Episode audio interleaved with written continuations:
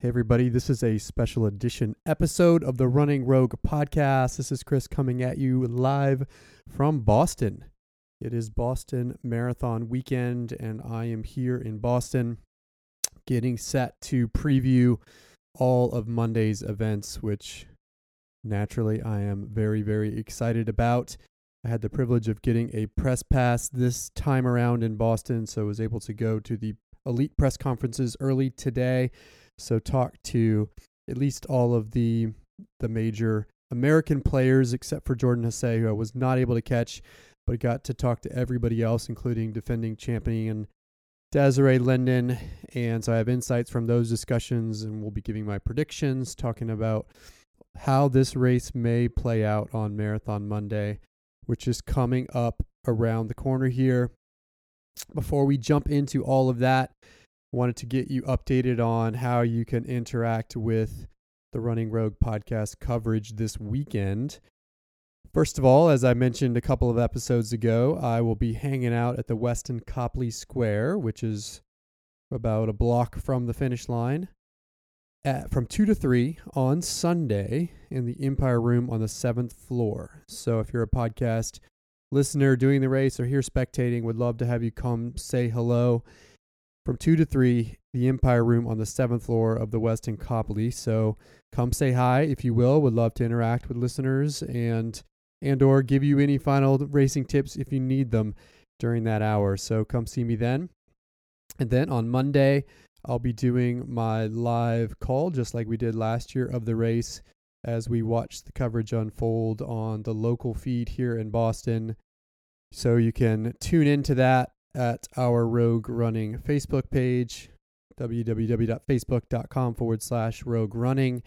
And you should see the live video posting there. Tune in when you can. We'll be starting our coverage at 9 a.m. Eastern, 8 a.m. Central.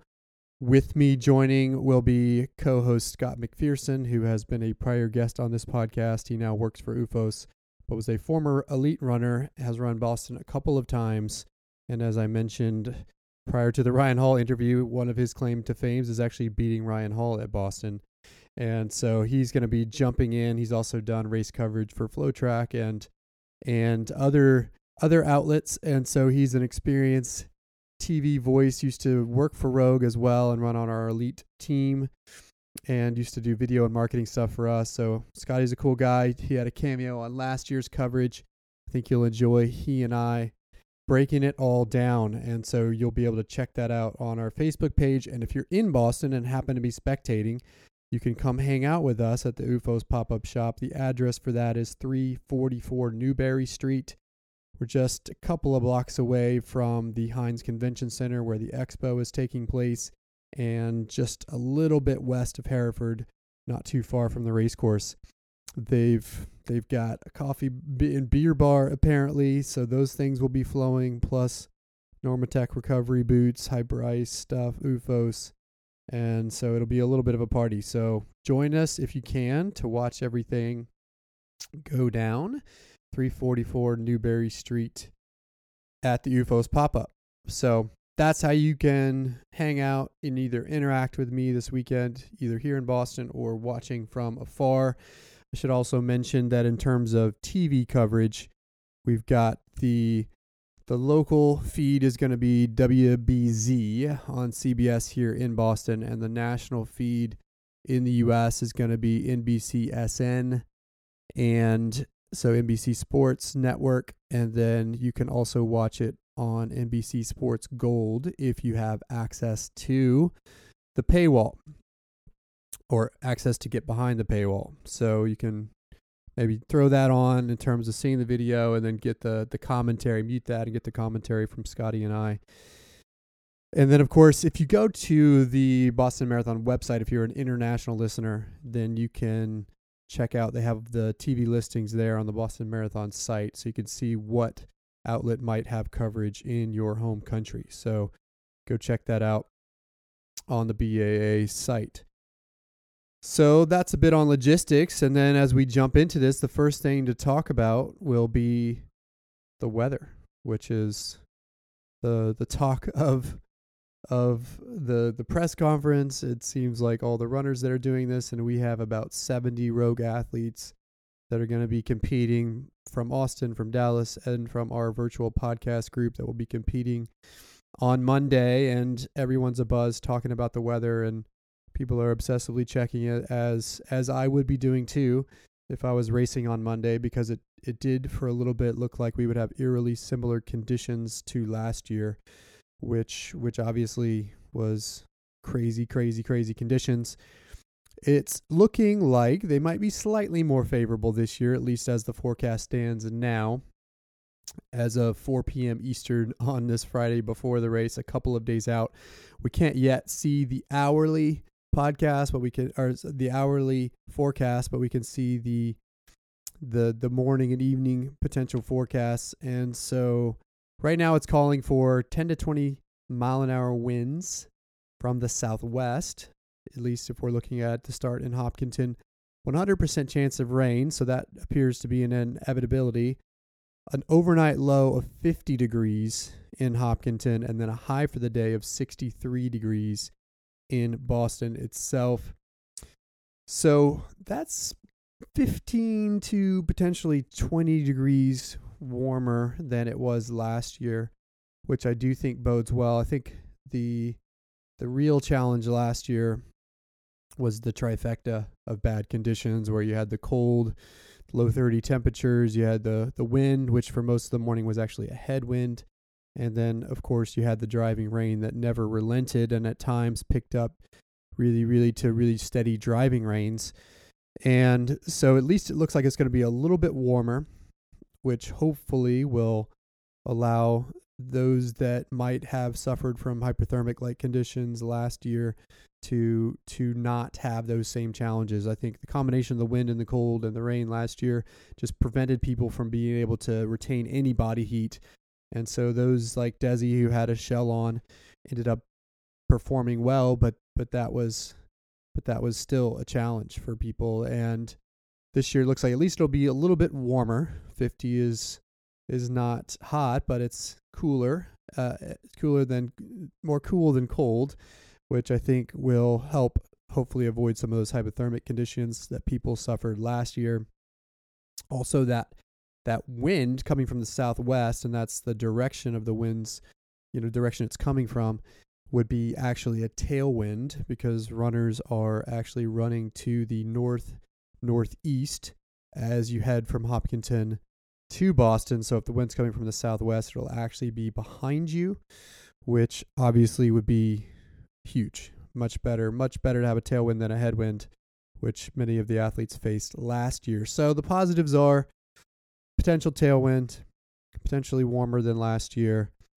And but the challenges are it does look like it's going to rain. So that's uh, something that you should prepare for and you know it's still chilly so you've got to at least account for staying warm especially before you get to the start line but it does look like slight, slightly more favorable conditions and i do think this can still shift around as we move towards marathon monday so my recommendation is that you don't make a make any decisions about how to handle the weather until sunday afternoon when we have a better sense of what that hourly forecast is going to look like but I did want to cover off on some of the things that it seemed we learned last year that helped people prepare for those crazy conditions. Just so that you have those for those racing, you have that stuff in mind, or maybe you have a friend that's racing, you can pass this on to them.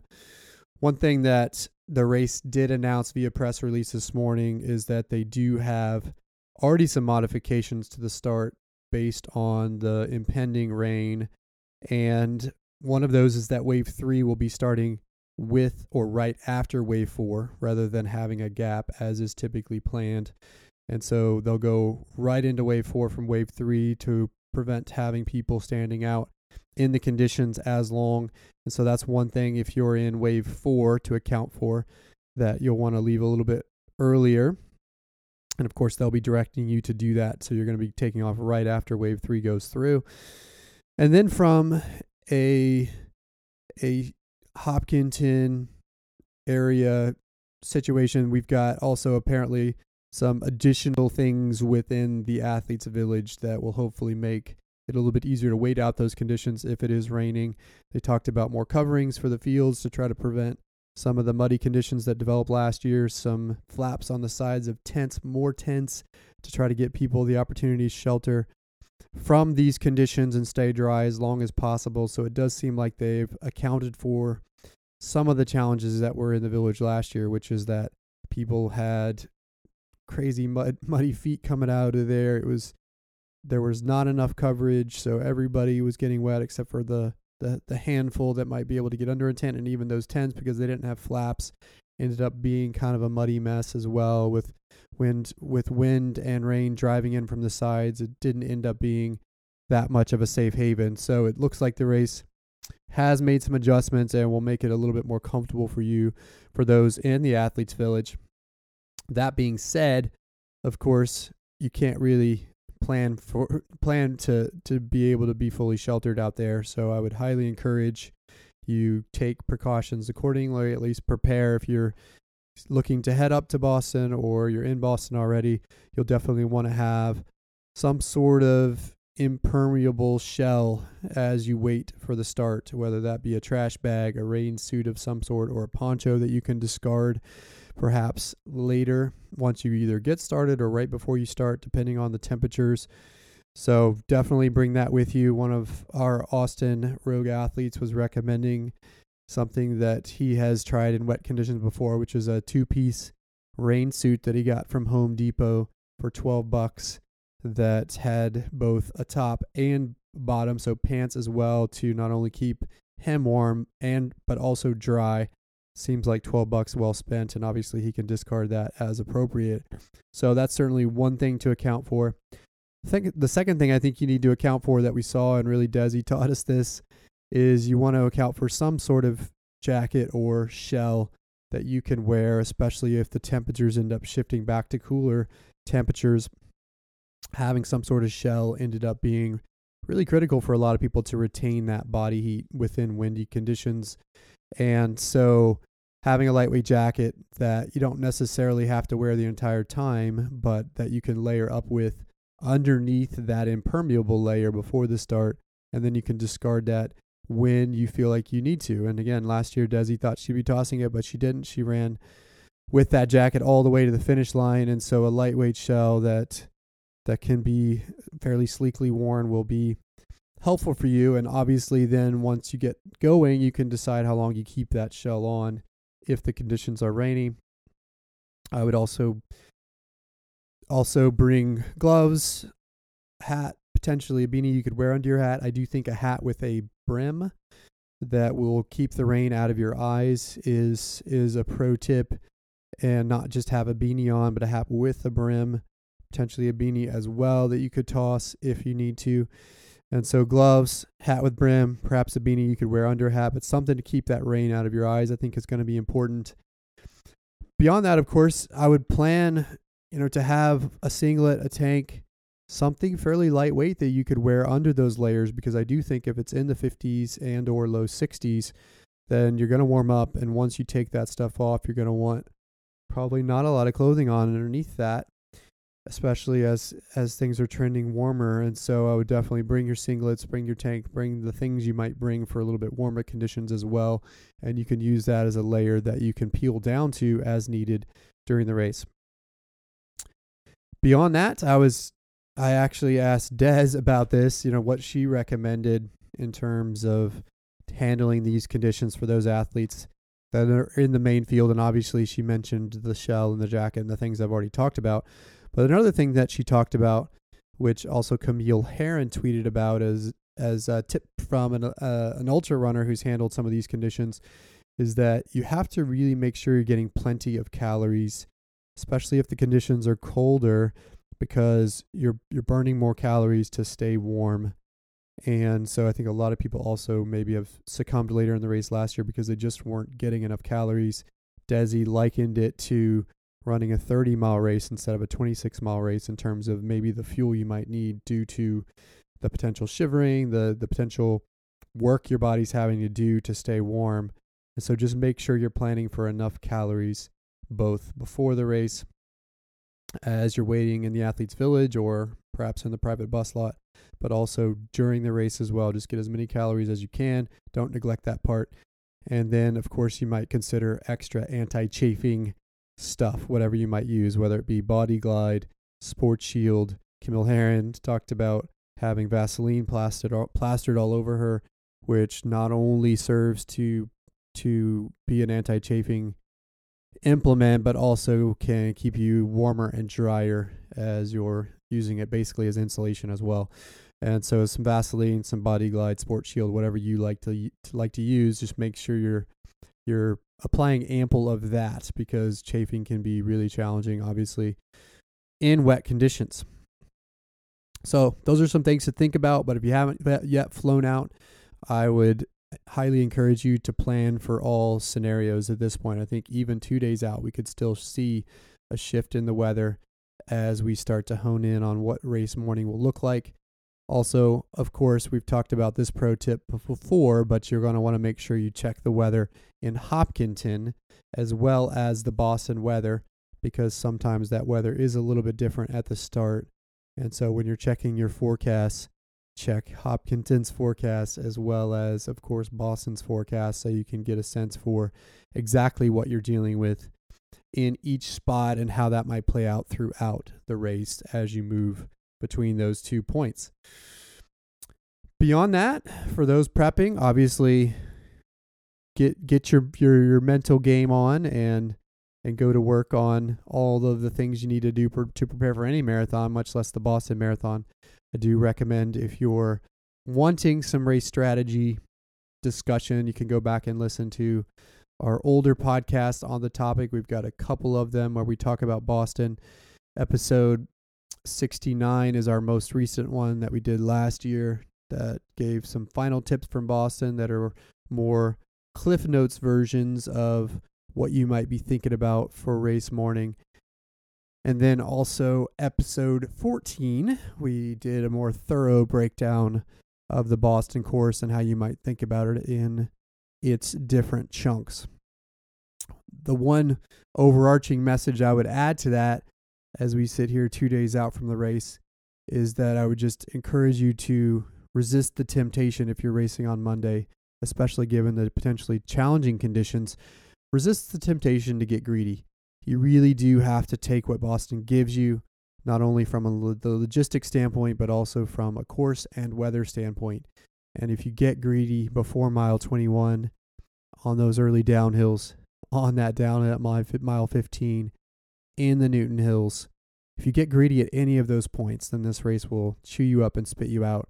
And so I would encourage a conservative, erring on the conservative side with your plan through Heartbreak Hill at mile 21 and then the race has to be made in those final five miles. If you can get to the to mile 21 in good shape and feeling like you've got some gas in the tank to close this thing out, then you're going to be in a good spot and you're going to be flying by people at the end. And so give yourself a chance to get to 21 so that you can close this out. Just don't be greedy, be patient before that, and you'll be in a good spot. But again, you can check out episode 14 as well as episode 69 if you'd like a little bit more tips on on your potential race plan for Marathon Monday. All right, with that, let's turn to our discussion about the elite races and we're going to start with the women's race. And I'm going to give you a quick rundown of the international field and we're going to go more thoroughly through the Americans in the field. And then finally, I'll come back with my predictions on how the race might play out and of course what our top three might look like. So if we look at this field, if we start with the international field, and of course we've got Des as the defending champion, and one of the big questions here is can she repeat, which is a rare feat. No one has been able to do that, at least on the women's side, since 2004 and 2005 by Catherine the Great, the great Catherine Ndereba the Kenyan athlete who actually did it twice. She did it in 2000, 2001, and then 2004 and 2005. But since that time, no other female has been able to repeat. And so it's a it's a tall order for Des certainly, but I think the conditions are obviously playing favorably for her. And I think this international field also plays favorably for her she was actually talking about it in the press conference where there isn't really a woman, if you look at this from an international standpoint, there isn't really a woman that sticks off the page. A Mary Keitany, for example, as somebody who is a clear favorite or threat from the international field. You have you certainly have women with really legitimate resumes and PRs, but nobody jumps off the page. There's a little bit of an asterisk or question marks about each of those women from the international field. So I do think this does bode well for Desi, especially if the conditions are are poor, to come back and potentially have have a repeat win, which would be absolutely insane. Now, will it happen or not? I'll get to my predictions here in a second. But let me give you a quick rundown on who we have in the international field. The, at least the the big names. The the woman with the biggest or best PR is a woman by the name of Worknesh de Jefa, and she is the fourth fourth fastest woman ever in the marathon from an athlete from Ethiopia. She has run 217.41. Now, she did that in Dubai, and she's run Dubai a couple of times really, really fast. That race, as I've talked about before, has has some asterisks next next to it. It seems like there's a lot of people who can run fast at Dubai and then can't repeat that success. Plus, of course, Dubai is a very, very fast paced race that is also competed on a relatively flat course. Very different conditions from the non paced hilly course that we have in Boston. So while her PR is really, really impressive, there's a big question mark as to whether that actually matters here at Boston. The the second international athlete that you've got to keep an eye on is the great Edna Kiplagat, who was the 2017 champion. She didn't she was not able to repeat last year, but she is one of the few elite Kenyan athletes who actually finished the race last year. So you've got to give props to Edna for doing that.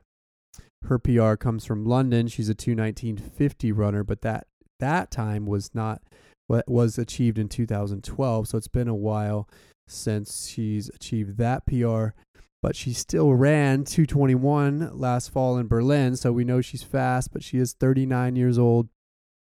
And, uh, you know, there's a question mark there as to whether or not she's starting to get a little bit affected by her age. We shall see. So that's uh, a champion, a former champion of this race, who, if I were for circling a name to worry about from the American side, Edna Kiplagat would be the one, especially because of the way she dispatched the field in 2017. And of course, had conditions been different last year, who knows what, what we would have gotten from Edna Kiplagat. But she's probably, to me, the biggest threat of the international athletes. The next one by PR is Mare Dibaba, who's another Ethiopian, Ethiopian athlete who's run 219, but that was back in 2012 as well.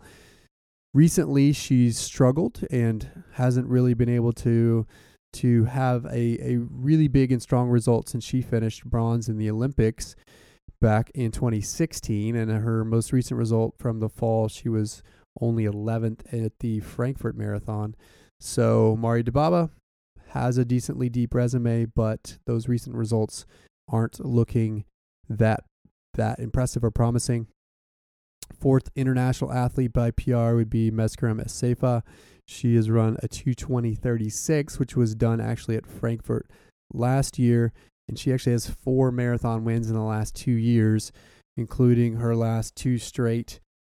But those weren't necessarily major marathons. So there's a, perhaps a question there as to can she compete in a major marathon and get the job done Plus, if you look at those races that she's done, she's also typically done it on relatively flat courses in paced affairs, just like Degefa. So, will that translate on the hilly Boston course without pacers? We don't know. Then, if you look at, can kind of continue down the field, we've got a couple of other international athletes as well that have strong PRs. The the the next Ethiopian that I would look at would be Marta Megra, who actually won the Toronto Marathon in 222 last fall. Really, really impressive Toronto result. But again, a paced affair on a relatively flat course. I think the most the most impressive Kenyan athlete below that, or most the, the or the biggest threat Kenyan athlete below that would be Betsy Saina, the Iowa State product, who actually won the Paris Marathon last year in 222.56. But she's run four marathons, and three of those she struggled, including two DNFs. She did figure things out in Paris last year and is training with the great marathon coach from Kenya, Renato Canova. And so, can Betsy put something together here? We don't we don't know. But again, in Paris, that's a little bit faster paced affair. How does she handle the challenges of this course? And so, if you look at those international athletes, and those are probably the top names, there are others that we could mention, but those are the top names. You know, the themes seem to be athletes that have faster PRs than the Americans, but most of those faster PRs came on flat courses and paced affairs, and or you have people that are getting older, like Edna Kiplagat, or haven't had recent marathon results that would point to potential success here. And so, again, every single one of those names, if you look at it, could easily not be able to handle these conditions, not be able to handle the challenge of this course, or potentially not be able to deal with a race that isn't paced and how you might handle those tactics. Last year, you might remember one of the Ethiopian athletes, Daska, going off the front in the driving rain, which ultimately Des was able to pass her eh, relatively far from the finish, and it it wasn't even close. So, so those things are all things that people have to think about, and I think bodes well for really all of the top Americans that this could be this could be either a repeat for Des or potentially an opportunity for somebody like Jordan Hasay to have a breakout experience. And so we shall see as again the the international athlete that I would really point to as the biggest threat to the Americans that could I think win this race and may even be the favorite is Edna Kiplagat because of her history on this course and because she has run as fast as 221 as recently as at Berlin last year. And so that would be the name I would circle. Plus, she did finish in the conditions last year and, and presumably learned something as a part of that, which even though, you know, she was she was down in the field, it's still an impressive, still shows you that she's super, super tough and is gonna be a tough woman to beat, no doubt, this Monday. Now, let's talk about the Americans in the field and what each of them might need to think about or the challenges that they may face. And I'm going to do this in order of PRs as well. Also, bringing in some of the color that I got from the press conference, I was able to talk to all of the American, all the top Americans, I should say, except for Jordan Hasay, who had actually gotten gotten up from her seat before I was able to get over to her. But I, I was able to watch an interview with her that was done by Let's Let'sRun.com and so I got a little bit from that on how her prep has gone. So let's talk about Jordan first. And if you look at this field, there's really four Americans that I think you have to to think about and account for as ones that will be mi- mixing it up in this race. We'll mention a few others once we get through these four, but there's four key names that you should know about. The first, of course, is Jordan Hasay. Jordan famously after the press conferences last year and in and when she was speaking very confidently about her potential, she ended up not even starting the race after getting an MRI the day before the race, which revealed a stress reaction in her foot that allowed her not to toe the line. Of course, there was some speculation that there might be other things going on there, that maybe she was ducking the weather in in in some sort of conspiracy theories, including ones that I even alluded to or mentioned. But it was confirmed that she ended up with that injury and probably made the right decision in not following through on the race itself. But that was disappointing for her.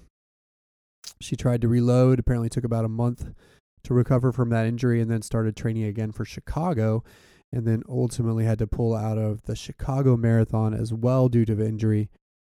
Apparently, she took a longer period of time after Chicago, about 10 weeks, not necessarily of no running, but really before she started resuming full training loads or trying to get back to full training loads again before she began her Boston build. If you watch her press conference interview with Let'sRun.com, which you can find on their YouTube channel. She talks about how this this cycle has gone really well. She compares it to how it how it did when she was able to get third in Chicago, and also compared it to how she was feeling in advance of of Boston last year in terms of fitness before the injury affected her. And so she seemed confident. She said her long runs have gone better than ever, especially her long run workouts. The one thing she said she didn't quite have fully back yet is some of that that raw speed that they test with some 200 repeats here and there. She talked, but she talked about really subtle things like being only a half a second off on those 200 repeats. So she may not be as sharp from a raw speed standpoint, but she did talk that talk about how the, her her long runs made her feel confident. Now, what do we get from Jordan?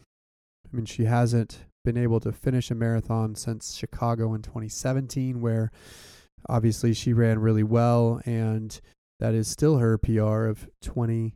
I'm sorry, 220.57, one of the fastest times by an American ever in the marathon. So she has the chops. She's also run well here at Boston, finishing in third place in 2017 to go with that third place in Chicago. So she's got a couple of marathon major podiums. Again, with the only question being, is she full strength after coming back from this injury? She did run a half marathon prep race in Rome in 111, which is is significantly off of her PR. But as we've talked about many times, you can't necessarily put a lot of weight in those half marathon prep races because sometimes the athletes choose to use them more as a long, hard tempo versus a full race effort.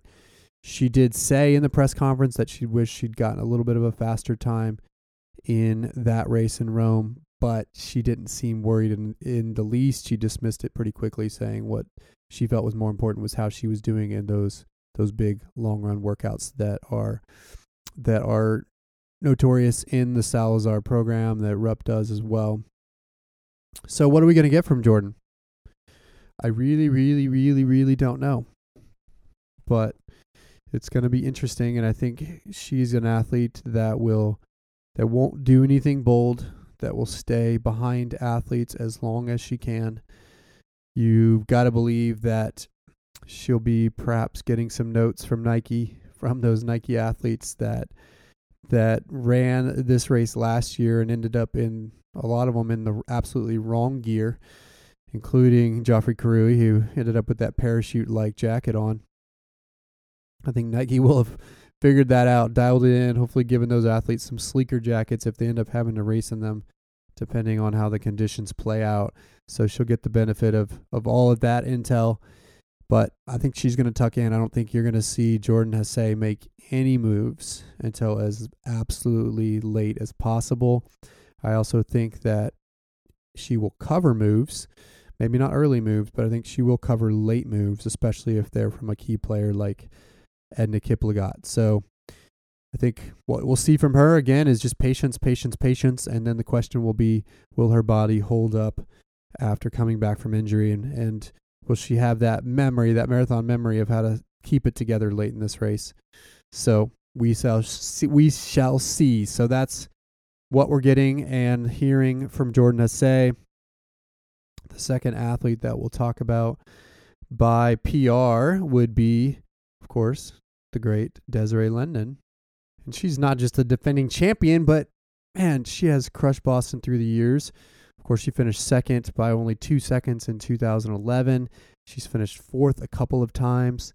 She's she's done this fast, slow, her PR is on this course, which was actually in that 2011 race where she finished second. She ran 222 that year. She also has run 223, which she did in 2014 when Shalane took it out super fast that year. And even though she finished 10th, it was really, really an impressive result from that in 2014. So she's the consummate Boston veteran who has seen this race play out in pretty much every fashion fast from the gun with crazy conditions hot, cold, windy, rainy. And she has done well through all of it with the first, the second place, and a couple of top, a couple of top four finishes. And so, if anyone is prepared for this, besides Edna Kiplagat, then that is Desiree Linden. Now, can she repeat? You know, if we also look at what she did last month at the New York City half, it should bodes well for her fitness when she ran a 111 there, mixing it up with some of the best in the half marathon in the world on a challenging rolling course, running running a couple minutes faster than she did even last year before this Boston race. And so she's she's she's there. She's fit. She's ready. She talked about it when I I got the chance to talk with her one on one for about four or five minutes and get to ask some questions. And she said her buildup has gone well, and especially after New York City half, she's had a nice kind of final run in to the race here. She's confident. She feels like she's had the opportunity to assimilate her her her new coach's philosophy in, in Walt Drenth, eh, her former collegiate coach, now coaching her. She talked about not having pressure, even though she, overall, because she has the win, although she did say maybe there's a little bit of pressure because of the bad conditions because somehow she she's expected to perform better in bad conditions. So she kind of made a, a offhanded joke about that but she also said hey i'm willing to take more risks within reason because i have nothing to lose at this point. and so you have des in what i think is a very dangerous spot for her competitors which is that she's relaxed she's confident she's not feeling pressure and she's fit and perhaps even faster than eh, from a raw raw speed standpoint that she has been a little, a little while because she's been working those things. Now, after being with her new coach for a little less than a year, after all of the the pressure, whether she wants to call it that or not, of being the defending champion, of all of the extra things you have to do as a defending champion, Will that weigh on her on Monday? I don't know. And the one question I think that we have to ask here, and I've seen other others talk about it, LetsRun.com, for example, had a comment that they didn't think Des could repeat unless it was bad conditions. And so I do think that may be the question with Des is depending on how these conditions play out, does it have to be bad weather for her to potentially repeat, or are there other scenarios where she could get the job done? And I submit that Des could win under any conditions on Monday. Now, I think her chances are definitely better if the weather is shitty, but I think she could still win under any conditions, which is exciting because of her experience on this course, because of the fact that she's willing to take risks and, and cover moves by somebody like Edna Kiplagat, and because the fact that she's been working that gear changing, that speed a little bit more with her new coach, which she didn't necessarily do as much with the Brooks Hansons group. And so I think Des is still dangerous, regardless of the conditions, which is exciting for us as Americans. And so that's that's the rundown on Des. The next American, if you look at the field, is to be Sarah Hall, who is also really, really in a good spot. I had her husband, Don Ryan Hall, on the main podcast recently. He talked about her fitness coming together. This is her first Boston, having watched it many times as Ryan has competed. She ran a PR of 226 at Ottawa last fall, so is still getting faster in the marathon in spite of the fact that she's advancing in age. Looked looked strong, looked happy, looked excited about this race. I got to talk to her for a little bit. She and both, and I talked to Ryan as well, who was hanging around, and both of them said that they felt like she was in the best shape of her life, especially for the marathon distance. Now, that comes in spite of having some hiccups in her training.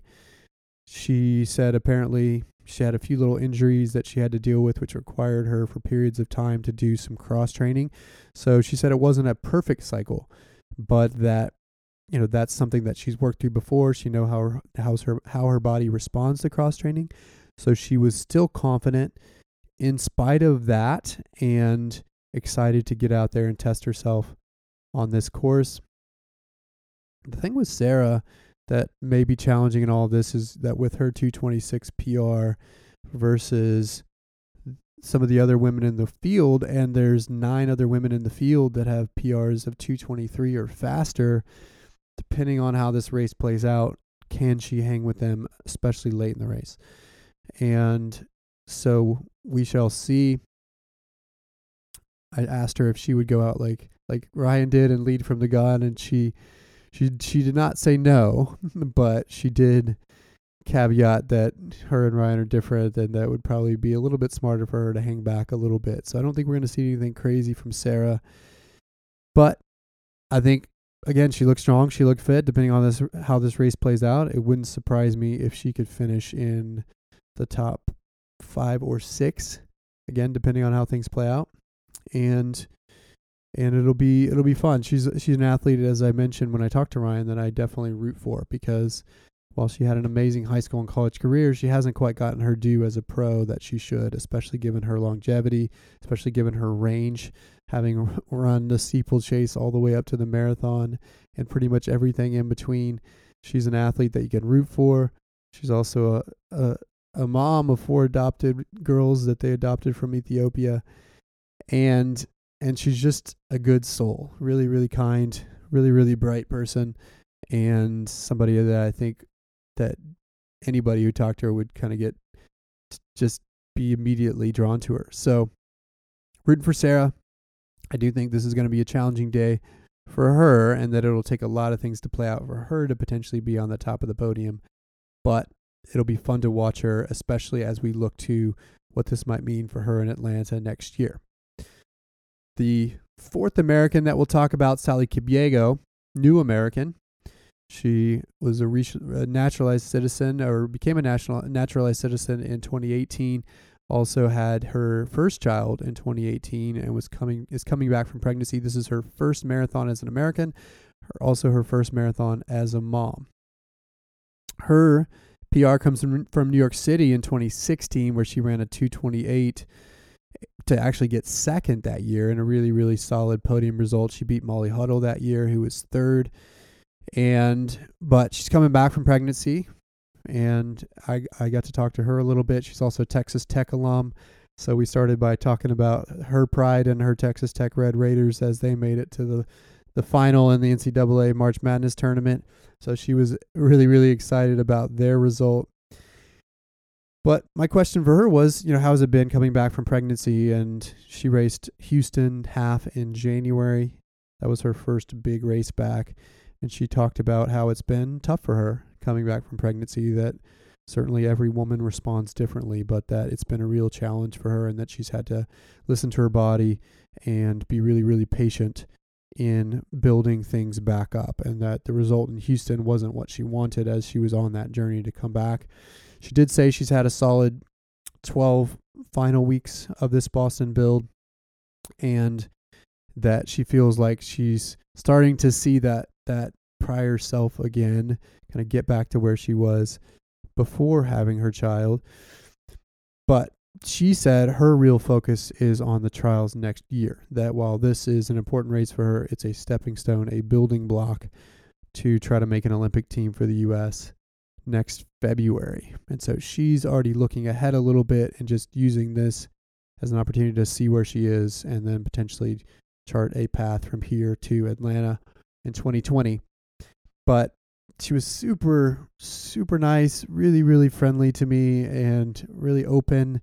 She talked about being a mom and how it's definitely made her realize or reprioritize, I should say, her life a little bit and taking some of the pressure off running. The quote that she gave me was that she's realized as a parent that running is what I do, not who I am. And so it's given her some so her some perspective on life that she finds helpful and refreshing to to balance the rigor that she puts into her training. Sally Kipyego to me is somebody that Americans need to be talking about because while she's not getting a lot of coverage right now because she's been away from the sport a little bit, having her child. She's incredibly talented. And as evidenced by her second in New York a couple years ago, she's to be a player next February, assuming she can be healthy. I think she's got a real chance to to vie for this team. And so that's a name that you should know and that we should be talking about because I think she's got a shot to make big waves potentially in Atlanta next year. So, those are our four major contenders on the American women's side. There's some other names to to mention here that you may be seeing potentially in that lead pack, and depending on how things play out, maybe a, a second pack. We've got uh, Lindsay Flanagan, who's run a 229 in Frankfurt last year, to have a really really solid result there. Becky Wade, uh, Rice alum, who, which is my alma mater, who's run a 230, but her her best race was that 230 actually in 2013. So it's been a little while since she's been able to put the pieces together for the marathon. You got Sarah Crouch, and then of course Sarah Sellers, who ran a 236 at New York after her second place in Boston last year, but is is also in this field and adjusting to the newfound fame of being a second place finisher in Boston. So those are some other names to watch out for, but I think for the American women, those four that I mentioned first, Jordan Hasay, Des Linden, Sarah Hall, and Sally Kipyego are the major names that could compete with these international ladies for the top spots. So, how is this all going to play out? Well, I think the race itself, how that plays out, will depend largely on the weather. I do think with rain in the forecast, winds potentially from the back, but you never know. They can also swirl out there on course. That the conditions will add some chaos. I do think that because it is going to be a little bit warmer, you're not going to have quite the chaos, quite the shrapnel that you did last year in terms of people having to drop out. Largely, who dropped out just because they, they got hypothermic, they couldn't stay warm, and their legs kind of stopped functioning as a part of that cold weather. So I think it's going to be a, a little bit more clean, so to speak, in terms of the elite field staying, being able to stay together. And I think also, as we learned last year, you don't want to get out and lead. We saw athlete after athlete take the lead and, and then ultimately fall away. So, what does that mean for this field? I do think it's going to be a slower start building as the race progresses. I think you're going to see a, a, a lead pack that's tightly bunched for as long as possible until potentially you have someone make a move in Newton Hills. Edna Kiplagat did it famously in 2017 in New, in the Newton Hills as she actually took off before the crest of heartbeat heartbreak to get her victory that year and and so I think you'll see perhaps some movement start to happen at that point and and then those who will cover will stay. But I think there'll be a gradual whittling down of that lead women's pack until you have a few players that are battling out in a in a war of attrition, so to speak. My picks, top three. The Americans will be happy. I, am picking that Edna Kiplagat will take it actually as the Kenyan who won in 2017 but I think you're going to have Americans behind her in the next two spots. So I'm picking Jordan Hasay to bounce back to get second, and I'm going to say Desiree Linden actually ends up in third place, uh, the only spot on the podium that she has yet to occupy here at Boston. So Kiplagat, Hasay, Linden in a war of attrition over that final 10K after you get out of the Newton Hills. Will it come down to Boylston? In this case, I don't think so. I think Edna Kiplagat will be able to get away before that, but I still think you're you're going to be in for some fireworks throughout the race, especially depending on how these conditions play out.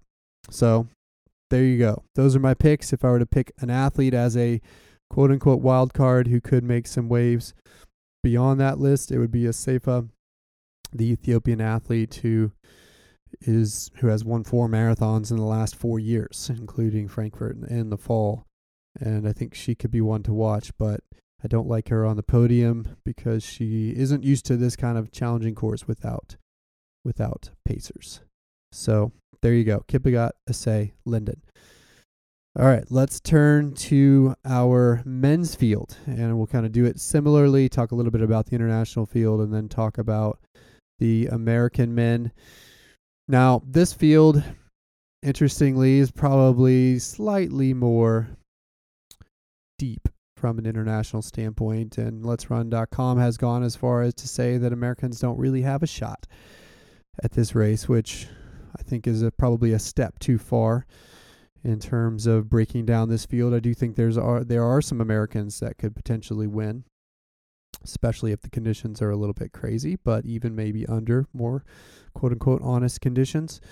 And so we'll give a little rundown first though on the international field and then we'll talk about our American men and see how they stack up. So first on this list, and we'll do it again kind of in order of PRs. You've got Lawrence Cherono, who has run low two of fours and actually won Amsterdam last year, which is a, a big, big race in Europe. He's run 204.06 as of last year and has actually won three of his last four marathons. And so not only has has done it fast, eh, but has done it recently and with wins. But again, those were more in in pace conditions, although he did get the course record and win the Honolulu Marathon, which I know is a, chal- a more challenging course. So that potentially bodes well for what he could do here in Boston. Behind him, you've got a couple of Ethiopian athletes, Sisay Lemma and Lemi Berhanu, who have both run in the 204 range, but that came at Dubai. Again, kind of always put a little asterisk on Dubai because that is a fast paced race that's super flat.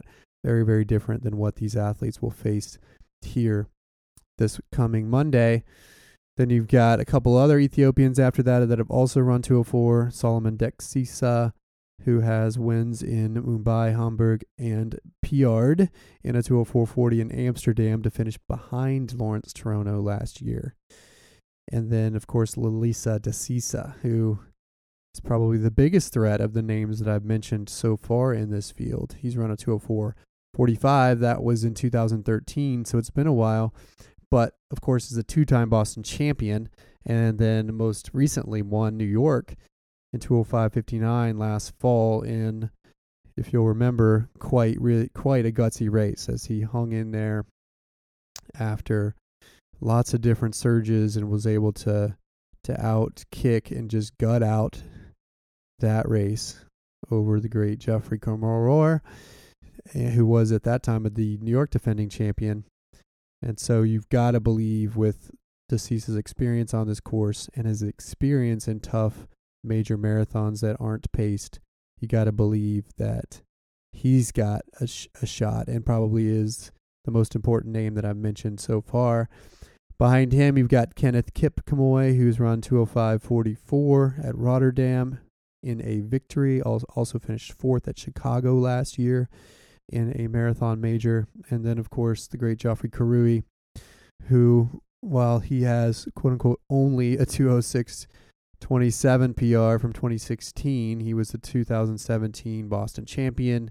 He was the 2017 world champion, finished sixth in Chicago last year, and then, of course, finished second in Boston last year after he was caught by Yuki Kawauchi in those closing miles. And who knows? We know he went a little bit early last year, and a lot of people questioned his tactics that he should have hung in there a little bit longer if he just only waited to make his move, then he might still have won. And then the other question is what happened if he didn't have that parachute like Nike jacket on that he was wearing that he couldn't get off, that he couldn't actually unzip? How much did that drag actually slow him down, allowing Yuki to catch him? So that is a question. And of course, how is he going to bounce back from the Chicago race? Now, what, one thing we do know about Kirui is that he's done well in unpaced races, world champs, Boston. He's both both years, 2017 and 2018, and he's also done well on challenging courses, more so than he has done well at a place like Chicago, which is pancake flat. So if you list those as your primary names in the international field, then I think you have to circle Kirui and Desisa as the two two names to really really circle and focus on there. I also like Lawrence Cherono because of his experience in a more challenging course like Honolulu, plus having won three of his last four races, he knows how to race. So those would be the three names I would highlight on the international side.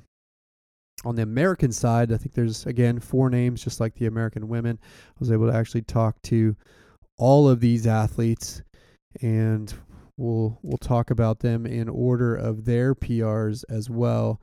The first would be Dathan Ritzenhein, who has a 207 PR from Chicago in 2012.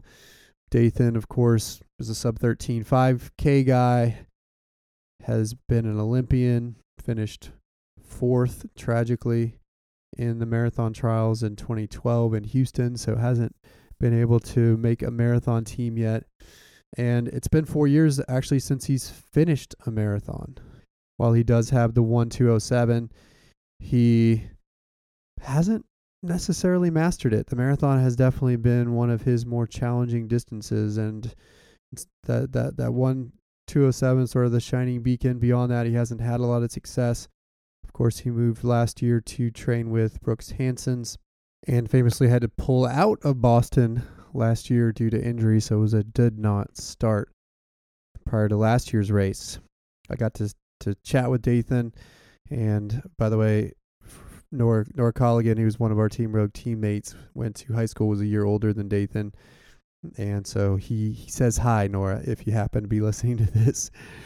And so the thing that they did this time actually was to try a shortened marathon training block and really focused on an eight week build where he said they were really trying to stay away from the edge and stay in control, really focus on the the longer workouts and what he needed to do to, to in particular to stay sustain marathon pace and you know, he ran a 101 and change half earlier this year. So the speed is still there.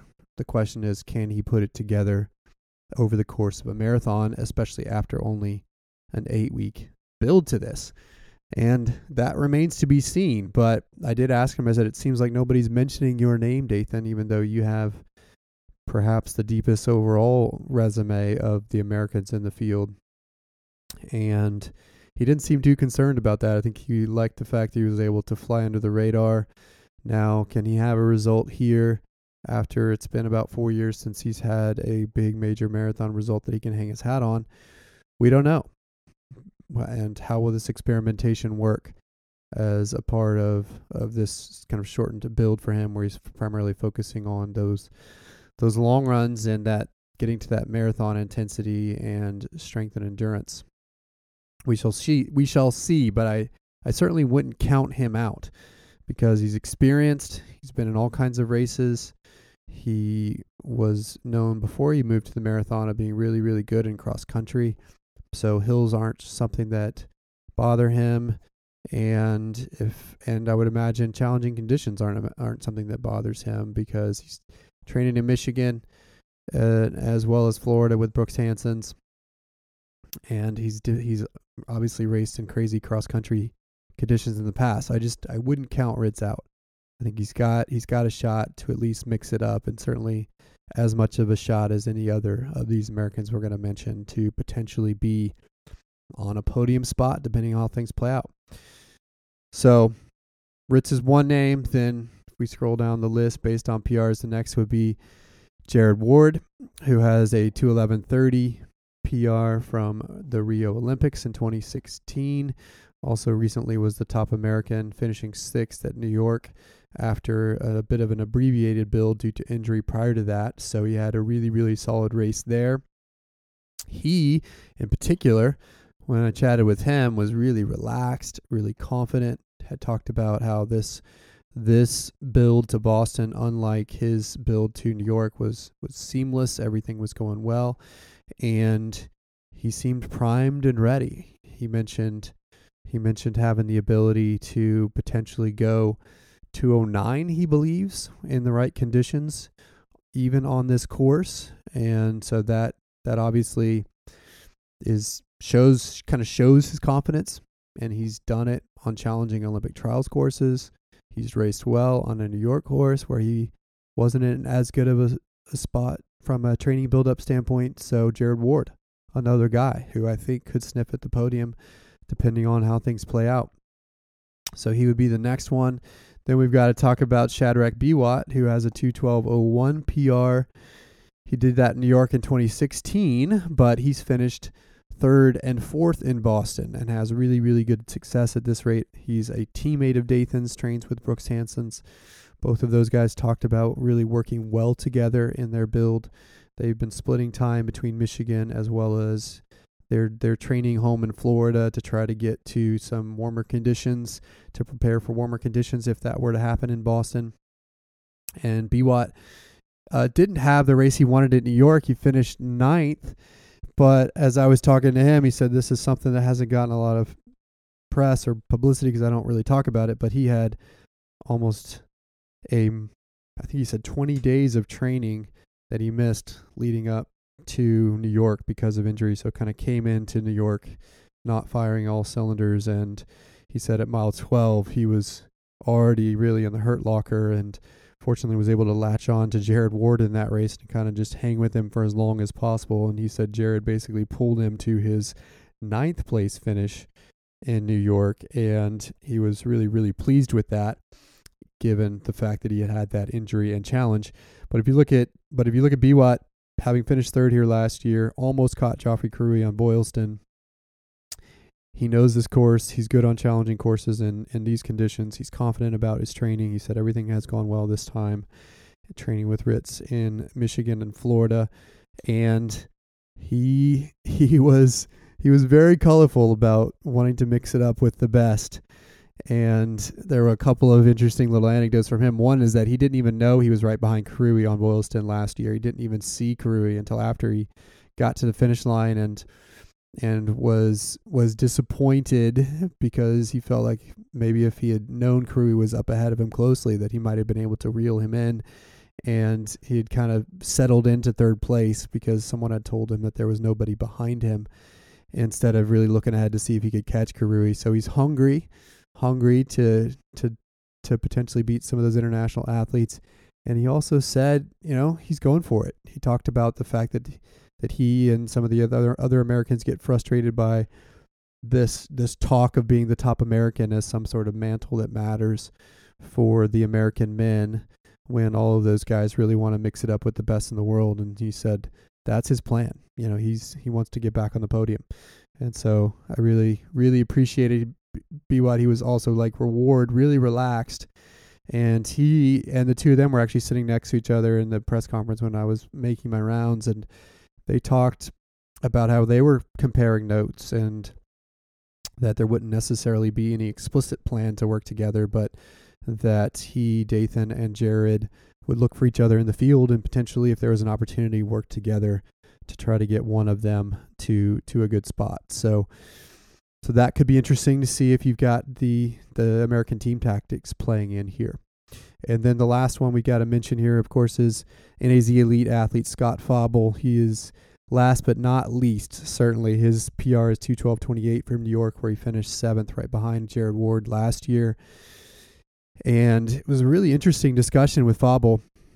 If you follow Ben Rosario or NAZ Elite on Twitter, you'll know that his build for Boston has gone really, really, really well. He's done some workouts that have shattered expectations, including a 16 mile tempo at altitude in Flagstaff on a Boston simulation style course that that Ben Rosario said was one of the most amazing workouts he's seen as as his in his time as coach of that team. And so it looks like he's ready and the build has gone really really really well when I got to him, he seemed a little bit annoyed and frustrated, interestingly. And, you know, I think he seemed to be having a, a, or admitted to having a chip on his shoulder for for for media outlets and and others not really giving the American men, including him, their due to compete with the likes of Lelisa Desisa and Geoffrey Kirui and so he was he was kind of frustrated and i asked him a little bit about what it's like for him to compete in that kind of a field and he said and i quote i don't give a shit who else is on the line. I don't give a shit who else is there. I'm going to focus on me and i think i can compete with the best of the world. It doesn't matter. I'm going to show up and do my best and mix it up no matter what. So so he was kind of fired up, a little pissed off. It seemed like definitely had a chip on his shoulder, but did confirm that his training has gone really well, that he's really confident, and that his expectations are really, really high. He didn't put a number on it, but Rosario, Ben Rosario, his coach on Twitter, has said that they think a top five spot is is a potential for Fauble, a potential goal for him. And so I think you're going to see him reaching for that kind of a result. Obviously, top five would be great. Top 10 for any of these guys would be important because if you get top 10 in a major marathon, then that gives you the uh, auto qualify qualifier. You don't have to worry about time for your for your Olympic standards. So those four guys are going to be in there, and I think they're going to go with they're going to go with the front pack, and they're going to mix it up. And it's going to be interesting. And I, I do think that the American men, and I kind of agree with Fauble, that they're not quite getting their due here, especially on a course like Boston without pacers in challenging conditions. I think any of these four guys, especially since all of their builds have gone well, could potentially do something here and quote unquote shock the world. And so that's something to watch. Also in this field on the American side is Abdi Abdirahman, who has he's 42 years old now and DNF'd in New York, but has been a player in major marathons for many many years now. So he'll he's a name you'll probably see in that lead pack as an American. You've also got Elkanah Kibet from the Scott Simmons group out of Colorado Springs. Hasn't quite had the marathon that he might want, but is somebody who will be potentially in that lead pack. And then Tim Ritchie, who trains here in Boston, kind of has that home course advantage, so to speak, runs for Saucony. He is the U.S. Marathon champ from 2017, but finished 13th in New York last fall. He's another name that I think you'll see mixing it up there at the front on the Americans for the Americans. Now, what are we gonna? What do we think? How is this gonna play out? Well, we haven't talked about perhaps the key factor in how this plays out, which is the defending champion Yuki Kawauchi, who implemented a brilliant strategy to put the the big players on the ropes last year and ultimately prevail in those crazy crazy conditions last year. He talked about it via a blog from his his agent Brett Larner that he went out really hard. I think they were on 206 pace early because he wanted to put those big guns on the ropes and make them work from the very beginning. And it played out perfectly for him as he was able to run down Kirui at the very, very end. So, will that happen again? Then, well, we should see. We shall see. I think the the crappier the conditions, the better. But I do think you're going to see Yuki potentially employ similar tactics if the weather is terrible this year. Now, the question will be if Yuki does go off the front like he did last year and, and start to put some pressure on that field to keep the pace honest, will the field let him go? Or or will they tag along and perhaps get sucked into the same mistakes that they did last year? I tend to believe that this time around they'll actually let him go. And if that happens, that could make so, uh, for some really, really fascinating racing, depending on if he's able to get a gap or not. Yuki is a prolific racer. He also recently officially turned pro, quitting his job with the government. So now he's actually a pro, quote unquote, pro marathoner, although he was already a prolific racer. And and and is somebody who races marathons and halves every month. Recently, he did a half marathon and got second in a ninja costume. So he's eccentric, he's crazy, and you never know exactly what you're going to get from him. But I do think if we're going to see some early fireworks, you will see the aggressor be Yuki Kawauchi. And I think the field will actually let him go. And if that happens, then it'll be a chase to the finish. So, how and then do I actually think this race will play out? Well, I do tend to think that Yuki will, Yuki will make a bold move and potentially challenge the field early. I do also tend to think that if that happens, they will let him go. And then the chase will be on from behind, depending on when that starts to play out. I tend to believe that the main pack, if Yuki does go off the front, will will run this more traditionally, so to speak, with a little bit slower start, as then things will kind of gradually build into Newton, and then the chase will be on at some point. From there, and I do think Yuki will ultimately be caught by a similar to the women, a gradually winnowing field up front. Who will be the winner? I'm going to pick Geoffrey Kirui to to come back and get the victory after getting second last year. I think the big mistake he made last year was going just a little bit too early. And if he hadn't done that, if he hadn't been wearing that ridiculous Nike jacket, then he probably would be looking to try to get a three-peat this year. And I think he's your favorite. And I think uh, he will be the one that crosses the finish line first. Second place, I'm going to predict that that will be Toronto, Lawrence Cherono, another Kenyan athlete. I think he's shown that he can win races, he can run fast, and he can do it on a variety of courses, which I think is an important characteristic here in Boston. And so I think you'll have Cherono crossing second. Third, I'm actually going to pick Jared Ward, an American. I liked his confidence. I liked how he was relaxed. I like the fact that he feels comfortable running with the likes of a Stanley Biwott, oh sorry, of a Shadrach Biwott and a Dathan Ritzenheim. I think he'll be able to kind of get comfortable within the field and through a battle of attrition, hang tough and run a solid time to actually pick up a third place podium spot. Behind him, how how will that play out? I'm not sure, but I tend to think that Biwott and Fauble will be not too far behind. I think they'll both also be top 10, potentially placing fourth, fifth, sixth, seventh, somewhere in that range to earn their auto Olympic standards. The one athlete I didn't mention there, Lelisa Desisa, two time champion, New York champion. I tend to think that he won't have his day. Why is that? Because Desisa is also known for after after winning big races, perhaps having a little bit too too much fun before coming back, getting a little too loose with his training before coming back to a strong result again in New York. And so I'm just predicting that perhaps he celebrated too much after that New York win and won't be on his A game again in Boston. Plus, it's hard to win New York and then Boston back to back. If he did, that would be legend material, but I'm predicting that he will not. So give me Geoffrey Kirui for the win, Lawrence Cherono for second, and the American Jared Ward in third to round out the podium. There you go. Those are our races.